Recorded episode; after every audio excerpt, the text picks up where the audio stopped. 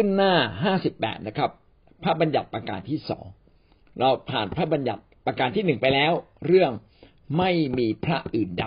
นะครับ นอกจากพระเจ้าในใจในชีวิตของเรา พระเจ้าเท่านั้นที่เรายกย่องบูชาสูงสุดนะครับ เรารูปเคารพหรือสิ่งตัวแทนพระเจ้า ไม่มีสิ่งใดที่มีคุณค่าเท่ากับพระเจ้าเลย เราจึงปฏิเสธรูปเคารพจึงปฏิเสธสิ่งต่างๆ ในโลกนี้ แต่ให้พระเจ้าใหญ่สุดในชีวิตของเรา เรามาดูพระบัญญัติประการที่สองประการที่สองอย่าออกพระนามของพระเจ้าอย่างไม่สมควร ออกพระนามของพระเจ้า พระนามของพระเจ้าก็คือพระเจ้านั่นเองนะครับ อย่าออกนามของพระเจ้าก็คืออย่าพูดถึงพระเจ้าอย่างไม่สมควร อย่าอ้างพระเจ้าในที่ที่ไม่สมควร เช่น เวลาจะโกหก ผมขออ้างในพระนามพระเจ้านะครับ อันนี้คืออ้างพระนามพระเจ้า อย่างไม่สมควร คือจะโกหกนะครับ แล้วก็พยายามจะกบเกลื่อนว่าเราไม่โกหกบอกขออ้างพระนามพระเจ้านะครับ เหมือนเราขึ้นไปศาลจะหมศาลจะให้เราสาบาน ส่วนใหญ่สาบานไปอย่างนั้นหรอกครับ ไม่ได้สาบานต่อพระเจ้านะครับ สาบานต่อต่ออะไรก็ไม่รู้ลมๆแรงๆเขาจึงโกหกแล้วโกหกอีกนะครับ พี่น้องที่รักครับ พระบัญญัติข้อสองเป็นสิ่งที่สอนเราดีมากเลยว่า เราไม่ควรอ้างพระนามพระเจ้าไปทำผิด เราไม่ควรอ้างพระนามพระเจ้าผิดๆโดยไม่ถวายเกียรติพระเจ้า ไม่ใช้พระนามของพระเจ้าในทางที่ผิดนะครับ ข้อความนี้หมายความว่าอย่างไร อย่าออกพระนามของพระเจ้าอย่างไม่สมควร ก็คือเราเองจะต้องมีความเคารพยำเกรง และรักพระเจ้าอย่างสูงสุด ถ้าเรายำเกรงพระเจ้าอย่างสูงสุด ถ้าเรารักพระเจ้าอย่างสูงสุด เราก็จะให้เกียรติพระเจ้าอย่างเต็มที่ ไม่ใช้ชื่อของพระเจ้า ไม่ใช้พระเจ้ามาทำในสิ่งที่อาสัตอธรรมทำสิ่งที่เลวร้าย เช่น ไม่ใช้นามของพระเจ้าในการสาบแช่งคนอื่น สบทสาบานทำเวทมนต์คาถาเก่าเท็จหลอกลวง สิ่งเหล่านี้ก็เป็นสิ่งที่เราต้องระวังนะครับ เพราะบางครั้ง เราอ้างพระนามของพระเจ้า แล้วไปทำผิดนะมีผู้ชายคนหนึ่งไปอ้างพระนามของพระเจ้า รักพระเจ้าใช่ไหมเชื่อฟังผู้นำมา ถ้าเชื่อฟังผู้นำมา เอาเงินแสนมาให้ผู้นำไม่ใช่นะครับ มันก็ยังอยู่ในกรอบของความถูกต้อง ไม่ใช่อ้างพระนามของพระเจ้าเพื่อไปทำผิด เวลาเราเป็นคริสเตียน เรามีหน้าที่อวยพรผู้คน อย่าสาบแช่งผู้คน ถ้าเราสาบแช่งผู้คน คนเหล่านั้นก็ได้รับนะครับ ผมก็นึกถึงผู้รับใช้พระเจ้าคนหนึ่งนะครับ โกรธที่มีคนมาล้อว่า ไอ้หัวล้าน ไอ้หัวล้านนะครับ ก็โกรธแล้วก็พูดอะไรที่ไม่ดีออกไปเลยนะขณะที่เขาพูดไม่ดี ทุกคำพูดของเขาศักดิ์สิทธิ์นะครับ ปรากฏว่าหมีออกมาจากป่านะครับทำลายเด็กเหล่านั้นจนถึงแก่ชีวิตสี่สิบกว่าคน โอ้มันเป็นเรื่องที่อเนจอนาน่าสงสารเด็กนะครับ ก็จึงต้องกลับมาที่เราว่า ผู้รับใช้พระเจ้าระมัดระวังนะครับ แม้ท่านมีสิทธิอำนาจเหนือโลกนี้ เราก็ต้องใช้สิทธิอำนาจนี้ในทางที่ชอบทำถูกต้องเท่านั้น ระมัดระวังที่จะไม่ใช้ฤทธิ์เดชของพระเจ้า หรือนามของพระเจ้า ในทางที่ผิดๆอย่างเด็ดขาดนะครับ แต่เราแต่เราควรจะร้องทูลพระนามของพระเจ้า ในยามที่เผชิญอุปสรรคในการอธิษฐานในการสรรเสริญเราสามารถอ้างอิงพระนามของพระเจ้าได้ โดยเฉพาะอย่างยิ่งเมื่อเราอธิษฐาน เมื่อเราสรรเสริญ เมื่อเรารับใช้พระเจ้า เมื่อเราประกาศพระนามของพระองค์ เมื่อเราประกาศข่าวประเสริฐ พี่น้องใช้นามของพระเจ้า เต็มที่ได้เลย เมื่อเราขับผีใช้นามของพระเจ้าได้ แต่เวลาพี่น้องจะทำบาป ห้ามใช้นามของพระเจ้านะครับ วันหนึ่งพระเจ้าอาจจะทำให้ท่านนั้นมีฤทธานุภาพ ในการดำเนินชีวิตอยู่ในโลก เพราะเราขออยู่ทุกวันจริงไหมครับ เมื่อท่านมีฤทธิ์อำนาจพระเจ้ามาก บางครั้งเราเผลอนะครับ เผลอไปสาบแช่ง เผลอไปต่อว่า เผลอไปคิดลบ พี่น้องรู้ไหมว่าผู้รับใช้พระเจ้าเนี่ยคิดลบต่อใคร ความเสียหายจะเกิดขึ้นกับคนนั้นได้ เป็นเหมือนกับเรากำลังลงโทษเขา เมื่อเราคิดลบต่อใคร เรากำลังลงโทษเขา ทั้งๆทที่เขาไม่มีความผิดเลย มารซาตานใช้ครับ พระเจ้าไม่ได้ทำเมื่อเราคิดลบต่อใครก็เท่ากับเราเปิดช่อง ให้กับซาตานไปทำร้ายคนนั้น ดังนั้นดีที่สุดคิดบวก คิดถึงใครคิดถึงความดีของเขาคิดบวก ในสิ่งที่ไม่ดีอวยพรเขา เห็นใจเขาขอให้เขาเปลี่ยนแปลง ถ้าเราพิพากษาเขาอยู่ในใจ พี่น้องก็เปิดช่องให้กับซาตานมาจัดการกับเขาโดยใช่เหตุทำนองเดียวกันเราคิดไม่ดีกับตัวเราเองนะครับ โอ้ ฉันเป็นคนที่ไม่ได้เรื่อง เวลาท่านทำผิดเราสารภาพแล้ว ความรู้สึกก็ยังจมอยู่ในความผิดนั้นเลย อันนี้ก็เท่ากับเรากำลังต่อต่อต้านตัวเองต่อสู้กับตัวเอง เรากำลังทำให้ตัวเราเนี่ยมาถึงจุดแห่งความล้มเหลว พี่น้องเราต้องกลับมาในเรื่องนี้จริง ๆนะครับ ว่าในฐานะที่เราเป็นผู้รับใช้ของพระเจ้าคิดบวก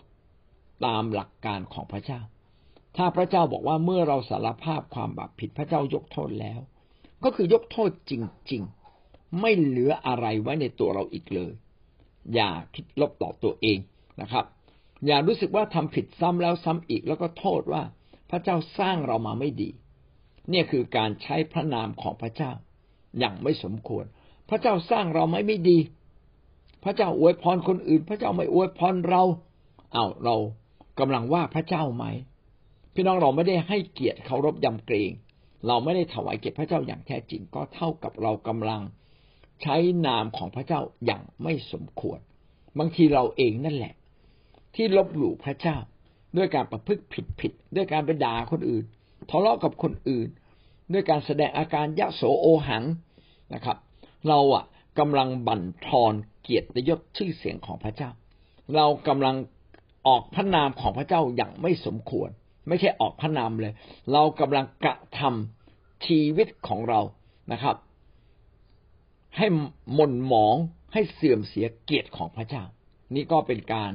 ไม่ให้เกียรติพระเจ้าเท่าที่ควร เรามาดูนะครับ ในบัญญัติข้อที่สองมี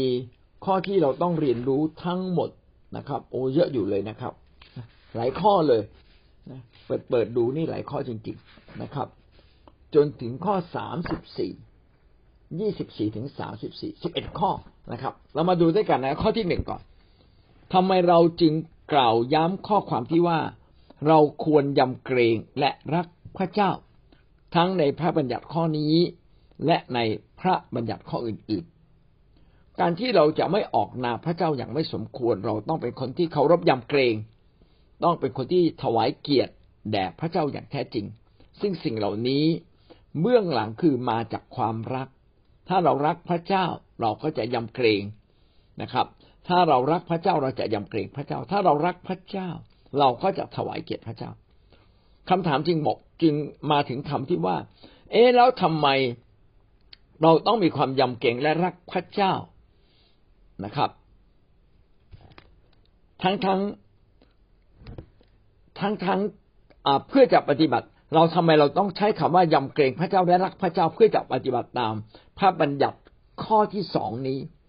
และก็ต่อพระบัญญัติทุกข้อคำตอบก็คือ เพราะว่าพระบัญญัติจะสำเร็จได้ ต้องสืบเนื่องมาจากความยำเกรงและการที่เรารักพระเจ้า อันนี้เป็นเรื่องจริงสำหรับตัวเราเองแล้วนะ เราจะต้องเป็นคนนั้นนะครับ ที่รักและยำเกรงพระเจ้า เราจึงจะสามารถปฏิบัติตามพระบัญญัติของพระเจ้าได้อย่างแท้จริง ถ้าเราไม่รักพระเจ้าอย่างแท้จริง เราจะไม่ทำตามบทบัญญัติ ถ้าเราไม่ยำเกรงการลงโทษของพระเจ้า ไม่ยำเกรง ทั้งทั้งที่เรารู้ว่าพระเจ้ายิ่งใหญ่ พี่น้องเราก็ต้องถูกพระเจ้าลงโทษแน่นะครับ ในวันสุดท้ายที่เราสู่ฟ้าสวรรค์ ก็คือเราจะไม่สามารถไปสวรรค์ได้ เราต้องตกบึงไฟนรก ความยำเกรงพระเจ้านะครับ ง่ายมากเลยทำให้เราอยากจะทำตามหลักการของพระเจ้าทุกข้อ ความยำเกรงพระเจ้าจึงเป็นเรื่องสำคัญ และความยำเกรงพระเจ้านี้ไม่ได้เกิดจากการเชื่อฟังอย่างเดียวนะครับ แต่เกิดจากการรัก เมื่อเรารักเราจะเชื่อฟัง ขณะเดียวกันเราก็จะยำเกรงพระเจ้า เพราะว่าพระเจ้านั้นทรงยิ่งใหญ่เหนือชีวิตของเรามากนัก พระองค์เพียงแค่กระดิกนิ้วนิดเดียว โลกนี้อาจจะพังทลายนะครับ ชีวิตที่อยู่ในการบาปอาจจะมอดม้วยลงทันที ชีวิตที่อยู่ในการบาปก็เป็นการเปิดทางให้มาซาตานโจมตีเรา และก็ ถ้าพระเจ้าทรงเห็นด้วย มารซาตานก็จัดการเราได้ ความยำเกรงพระเจ้าจึงเป็นการปกป้องชีวิตของเรา อย่างดีเลิศที่สุด ถ้าเราอยากทำตามบทบัญญัติของพระเจ้าในทุกข้อ ก็เพียงแค่เรายำเกรงพระเจ้า เป็นเหมือนคุณครูที่อยู่ในห้องเรียน นักเรียนเนี่ยไม่กล้าดูหนังสือโป้เลยนะครับ นักเรียนเนี่ยทำตัวเรียบร้อยนะครับ แล้วคุณครูก็ถือไม้เดียวก็เดินไปเดินมา โอ้นักเรียนนี่ยำเกรงหมดเลยไม่กล้าเสียงดังด้วยนะครับ ไม่กล้าลุกจากที่บางทีปวดท้องฉี่ยังไม่กล้าไปฉี่เลยนะครับ แต่ลองครูไม่อยู่สิครับ ครูไม่อยู่ความยำเกรงไม่มี ถ้าครูใหญ่ไม่อยู่ครูไม่อยู่อ่าวันนี้นักเรียนอ่าเรียนกันเอง ปกครองกันเองนะ เดี๋ยวเย็นนี้ครูถึงจะกลับมา โอ้โหผมว่าทั้งวัน เด็กนี่ ไม่อยู่ในระเบียบเลย เราก็จะตีตีกันต่อยกันทะเลาะกันมีปัญหานะครับ ไม่มีใครทำตามหน้าที่ของตัวเอง แต่ถ้ามีความยำเกรงพระเจ้าเมื่อไหร่นะมีความยำเกรงคุณครูเมื่อไหร่บทบัญญัติก็เป็นจริงนะครับกฎเกณฑ์ก็เป็นจริงความสำเร็จก็สามารถทำได้เมื่อเราทำตามกฎเกณฑ์เหล่านั้น ก็มาจากความยำเกรงคำตอบก็คือ เพราะว่า ถ้าหากเรามีความยำเกรงพระเจ้าเราจะสามารถทำตามบทบัญญัติของพระเจ้าได้ทุกข้อ ความยำเกรงพระเจ้าจึงเป็นจุดเริ่มต้น ที่เราจะทำอย่างถูกต้อง พระคัมภีร์ที่สนับสนุนในเรื่องนี้มีสองข้อ สดุดีบทที่ร้อยสิบเอ็ดข้อสิบจำง่ายนะหนึ่งหนึ่งหนึ่งข้อสิบความยำเกรงองค์พระผู้เป็นเจ้าเป็นจุดเริ่มต้นของสติปัญญา ผู้ที่ปฏิบัติตามบทบัญญัติของพระองค์ ก็มีความเข้าใจการสารเสริญพระองค์ คงอยู่ตราบนิรันดร์ความยำเกรงพระเจ้าเป็นจุดเริ่มต้นแห่งความถูกต้อง สติปัญญาก็คือความรอบรู้ความการรู้เท่าทัน สติปัญญาคือความรู้นะครับ ตรงตามสัจธรรมของพระเจ้านี่คือสติปัญญา ถ้าเรายำเกรงพระเจ้าพี่น้องก็จะทำตามบทบัญญัติของพระเจ้าได้ ก็เท่ากับเราฉลาดนะครับ คนไม่ฉลาดก็คือคนที่ไม่ยอมทำตามหลักการของพระเจ้า คิดว่าหลักการตัวเองถูก หลักการพระเจ้านี่มันทำยาก มันเกินกำลังเราไม่ทำขอทำตามหลักการของเราเอง ไม่ขอทำตามบทบัญญัติของพระเจ้า ไม่ทำตามหลักการของพระเจ้า ถ้าเราไม่ทำตาม เราก็กลายเป็นคนโง่เขลาเพราะวันหนึ่งนะครับ ความบาปที่เราทำ ไอสิ่งที่เราไม่ทำตามหลักการที่ถูกต้องที่สุดและดีที่สุด ก็ย้อนกลับมาที่เราอีก ดังนั้นถ้าเรายำเกรงพระเจ้าเราก็จะทำตามพระบัญญัติของพระเจ้า การทำตามพระบัญญัติของพระเจ้าคือสติปัญญาผู้ที่ปฏิบัติตามบทบัญญัติของพระองค์ ก็มีความเข้าใจการสารเสริญพระองค์คงอยู่ตราบนิรันดร์พระองค์คงอยู่ตราบนิรันดร์พี่น้องพระเจ้าเป็นความจริงแท้ คงอยู่ตราบนิรันดร์ความจริงของพระองค์ไม่เคยแปรเปลี่ยน เพราะวจนะของพระเจ้าในพระคัมภีร์นั้นแปรเปลี่ยนไม่ได้จนกว่าจะสำเร็จแล้ว ถ้าพระองค์นั้นเป็นความจริงที่ไม่แปรเปลี่ยน เป็นความจริงนิรันดร์และพระองค์ทรงให้บทบัญญัติเพื่อให้ชีวิตแก่เรา บทบัญญัติของพระองค์นั้นจึงเป็นสิ่งที่สำคัญ และมีคุณค่าถึงชีวิต มีน้ำหนักถึงชีวิต เราจึงต้องปฏิบัติตามบทบัญญัติของพระเจ้า แม้ว่าเราชอบหรือไม่ชอบ พอใจหรือไม่พอใจนะครับ โดยเฉพาะอย่างยิ่งบัญญัติสิบประการนี้ ถ้าเราทำตามบทบัญญัติของพระเจ้าเราก็มีสติปัญญา เขาจึงกล่าวว่าความยำเกรงพระเจ้าเป็นที่เริ่มต้นแห่งสติปัญญา คือเรามีสติมีความยำเกรงเราก็ทำตามบทบัญญัติการทำตามบทบัญญัติทำให้เราได้รับสิ่งที่ดี และเป็นการปกป้องสิ่งร้ายในตัวเรา นี่แหละคือสติปัญญา จึงสรุปได้ว่าความยำเกรงพระเจ้าเป็นสติปัญญา นั่นคือสดุดีบทที่ร้อยสิบเอ็ดข้อสิบนะครับ ความยำเกรงพระเจ้าเป็นจุดเริ่มต้นของสติปัญญา ยอห์นบทที่สิบสี่ข้อยี่สิบสามพระเยซูตรัสว่าถ้าผู้ใดรักเรา เขาจะเชื่อฟังคำสอนของเรา พระบิดาของเราจะทรงรักเขา และพระบิดากับเราจะมาหาเขาและอยู่กับเขา ผู้ใดรักเราก็คือผู้ใดรักพระเยซู เขาก็จะเชื่อฟังคำสอนของพระเยซู และขณะเดียวกันก็จะเชื่อฟังคำสอนของพระเจ้า เพราะว่าคำสอนของพระเยซูกับคำสอนของพระเจ้าเป็นเรื่องเดียวกัน พระเจ้านั้น พูดความจริงต่อ พูดความจริงและปฏิบัติต่อมนุษย์นะครับ อย่างไรผู้เผยพระวจนะก็เขียนไว้ในพระคัมภีร์ แต่พระเยซูคริสต์ทรงสำแดงความจริงของพระเจ้าถึงแก่นบอกถึงเนื้อในนะครับ เป็นกะทิคั้นขั้นแรกนะก็คือกะทิสดขั้นแรก เป็นกะทิที่ดีที่สุด พระเยซูเอาสิ่งที่ดีที่สุด ง่ายที่สุดของความจริงแห่งพระเจ้ามาบอกเราคำสอนของพระเยซูจึงไม่ได้ปฏิเสธหรือขัดแย้งกับบทบัญญัติของพระเจ้าเลย แต่มาทำให้ง่ายทำให้เข้าใจง่าย และก็ยิ่งกว่านั้นมาทำให้สำเร็จอีก ถ้าเราเป็นคนหนึ่งที่รักพระเจ้า เราก็ไม่อยากให้พระเจ้าเสียใจ เราก็จะยำเกรงพระเจ้า ขณะเดียวกันเราก็จะเป็นคนที่เชื่อฟังพระเจ้า รักใครเราจะฟังคนนั้น รักใครเราจะเชื่อฟังคนนั้น นี่เป็นหลักการพื้นฐาน เด็กๆรักรักลูกก็จะเชื่อฟังพ่อแม่อะเด็กๆรักพ่อแม่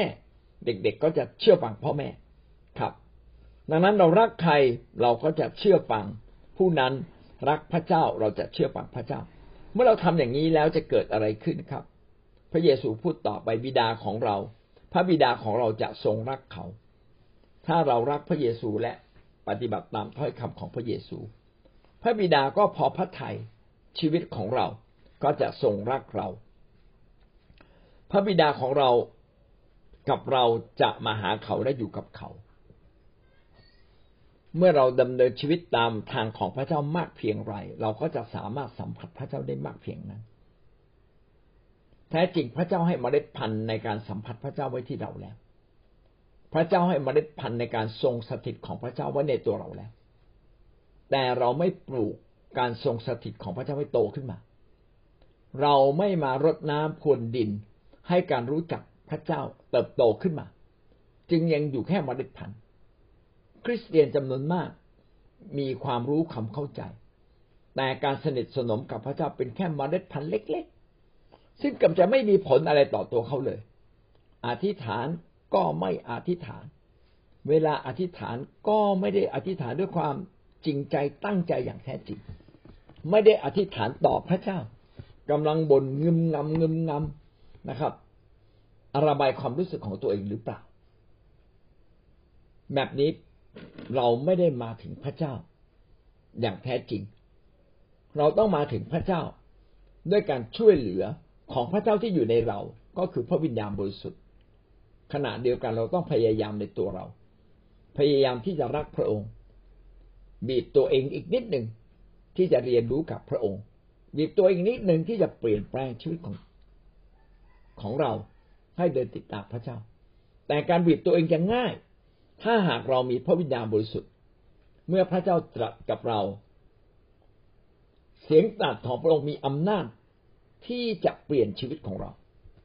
อันนี้เป็นเรื่องจริงบางทีเราเปลี่ยนตัวเองยากมาก แต่เมื่อเราเข้าเฝ้าพระเจ้าและสัมผัสพระเจ้า เราจะพบว่าชีวิตเราเปลี่ยนง่ายมากเลย เพราะว่าพระเจ้าออกฤทธิ์ในเราเอาละถ้าอย่างนี้เราควรจะให้พระเจ้าออกฤทธิ์ในเราก่อน เราจึงรักพระเจ้า หรือเรารักพระเจ้าก่อน แล้วเราจะมาใกล้ชิดกับพระเจ้า แล้วพระเจ้าจึงออกฤทธิ์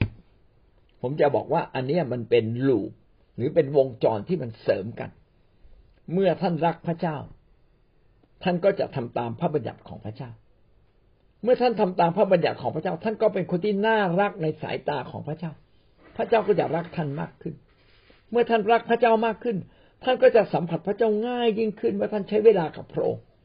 มันเป็นวงจรเลย วงจรเป็นวงกลมนะครับที่หมุนขึ้นหมุนขึ้นหมุนหมุนขึ้นไปเรื่อย เมื่อเรารักเราก็จะยำเกรง เมื่อเรายำเกรงเราก็จะเชื่อฟัง เมื่อเราเชื่อฟังเราก็จะเป็นที่รักของพระองค์มากยิ่งขึ้นนะครับ และพระเจ้าก็จะอยู่กับเราง่ายขึ้น เพราะเราสัมผัสกับพระเจ้าง่ายขึ้น อย่าเป็นเหมือนผลไม้ที่มันอยู่ปลายกิ่ง เด็ดยากต้องใช้ตะกร้อหรือต้องใช้ไม้ไปเขย่ามัน พอมันตกลงมารับไม่ทันนะครับ ผลไม้เนี่ยอาจจะช้ำ แต่ถ้ามันตกตอนที่มันดิบมันไม่ช้ำมันไม่เป็นไร ผมกำลังบอกว่าเราต้องเป็นคนที่ใกล้ชิดพระเจ้า อย่าเป็นคนที่ห่างไกลพระเจ้า เอื้อมยากพระเจ้าเอื้อมมาถึงเรายาก จริงๆพูดผิดนะครับ พระเจ้ามาถึงเราได้ทุกเวลา แต่เราปิดประตูไม่ให้พระเจ้าเอื้อมมาถึงเราต่างหากเป็นเหมือนผลไม้ที่มันอยู่ปลายยอด เป็นเหมือนมะพร้าวกว่าจะได้ต้องปีนขึ้นไปเด็ดยากมากเลยนะครับ เออ กาหวังว่าเราจะเป็นคนที่ใกล้ชิดพระเจ้านะครับ ให้เป็นคนที่เกิดผลในทางของพระเจ้า และเราจะพบเลยนะครับ เป็นวงจรรักพระเจ้า พระเจ้าก็จะรักเรามากขึ้นมากขึ้น ทีนี้อาจจะมีคำถามว่า เอ้าก็ในเมื่อพระเจ้ารักเราอย่างไม่มีเงื่อนไขเป็นความรักมั่นคงอยู่แล้วไม่ใช่หรือใช่ครับ พระเจ้าเป็นความรักมั่นคงเหมือนดวงอาทิตย์สาดส่องมายังแผ่นดินโลก แต่บ้านที่ปิดประตูมืดมิดนะครับ แสงสว่างเข้าไม่ได้ เช่นเดียวกับชีวิตของเรา แม้พระเจ้าจะรักเรา แต่เราไม่เชื่อมโยงกับพระเจ้า ด้วยการรักพระองค์ ด้วยการทำตามทางของพระองค์ ไม่กะด้วยการเดินอยู่ในทางของพระองค์ พี่น้องไปออกนอกทาง วันนี้พระเจ้าต้องการอวยพรแผ่นดินนี้ แต่เราอยู่นอกแผ่นดินพระเจ้า แล้วท่านจะรับการอวยพรได้อย่างไร พระเจ้าต้องการอวยพรให้ คนที่ปฏิบัติตามหลักการของพระเจ้า แต่เราไม่ยอมปฏิบัติตามหลักการของพระเจ้า แล้วพระเจ้าจะอวยพรเราได้เราได้อย่างไร เอาละพี่น้องก็จะเห็นว่า ความเคารพยำเกรง การเชื่อฟัง การที่เรามีพระวิญญาณบริสุทธิ์ ก็จะทำให้เรารักพระเจ้าง่ายขึ้นยำเกรงพระเจ้า ให้เกียรติพระเจ้าง่ายขึ้น เมื่อเราให้เกียรติพระเจ้า เชื่อฟังพระเจ้า เราก็จะเป็นคนที่สัมผัสกับพระเจ้าได้ง่ายยิ่งขึ้น เห็นไหมมันเป็นลูปมันเป็นวงจรนะครับ เสริมกันและกัน เราจึงเห็นว่าคนที่เดินกับพระเจ้าอย่างจริงจริงจังๆ อย่างหนักแน่นตามถูกต้องตามหลักการของพระเจ้าแบบนี้ เขาเหล่านั้นก็จะเติบโตขึ้น เขาจะกลายเป็นคนใหม่ ที่สามารถทำตามพระวจนะทำตามบทบัญญัติของพระเจ้า ได้มากขึ้นและมากขึ้น